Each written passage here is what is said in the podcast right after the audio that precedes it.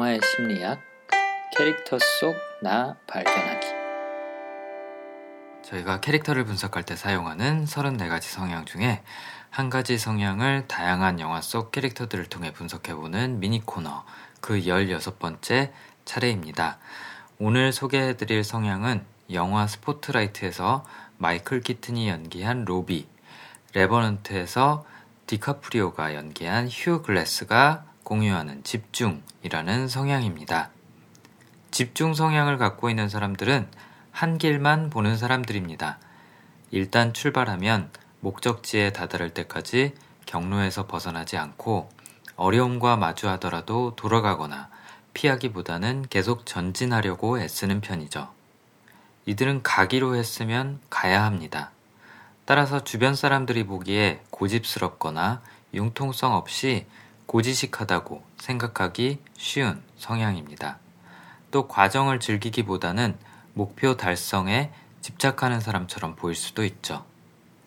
이처럼 집중 성향의 사람들은 목표 달성에 집중하기 때문에 무언가를 시작하기 전에도 목적과 목표를 정확히 파악해야만 착수할 수 있는 경우가 많습니다.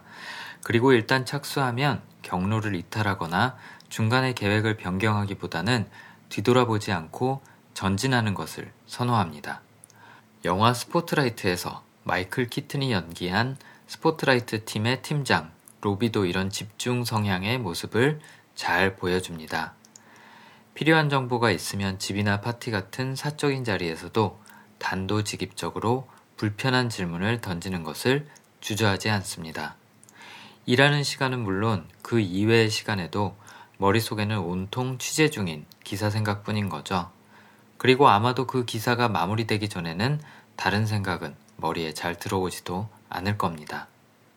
몇십 년 만에 제외한 고교 동창에게 안부를 묻는 한마디도 없이 자리에 앉은 지 30초도 안 되어서 성추행 당했던 경험에 대해 그에게 질문하는 로비를 보면 그의 집중 성향이 얼마나 강하게 나타나는지 확인할 수 있습니다.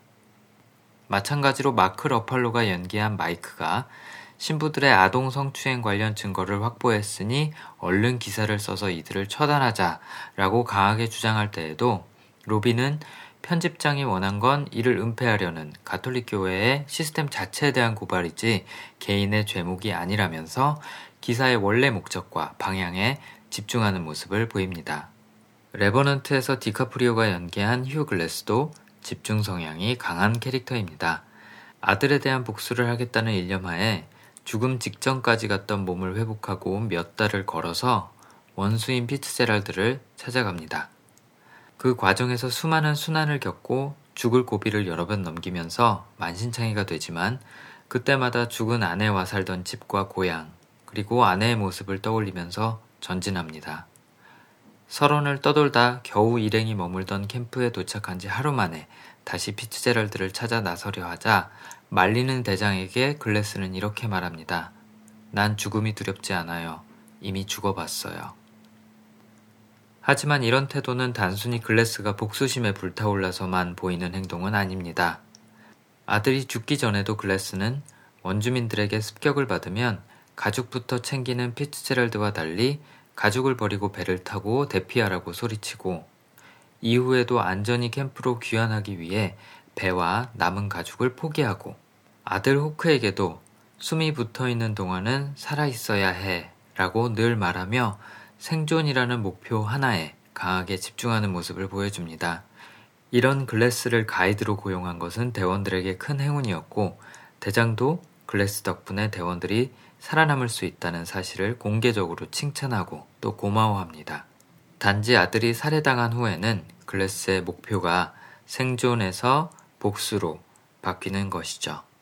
강한 집중력과 목표의식, 그리고 뚜렷한 방향성을 갖고 하나씩 목표를 달성하고 문제를 해결해 나가는 집중의 성향은 실행이 중요시되는 상황에서 큰 기여를 하는 경우가 많습니다. 만약 이런 성향을 갖고 계신 분이라면 계획이나 전략에서 도움을 줄 수 있는 사람을 찾아 함께 힘을 합치는 것으로 더 큰 시너지를 낼 수도 있겠죠. 다른 분들은 내 주변에 어떤 사람들이 이 집중이라는 성향을 보이는지 위에 말씀드린 내용으로 잘 관찰해 보시기 바랍니다.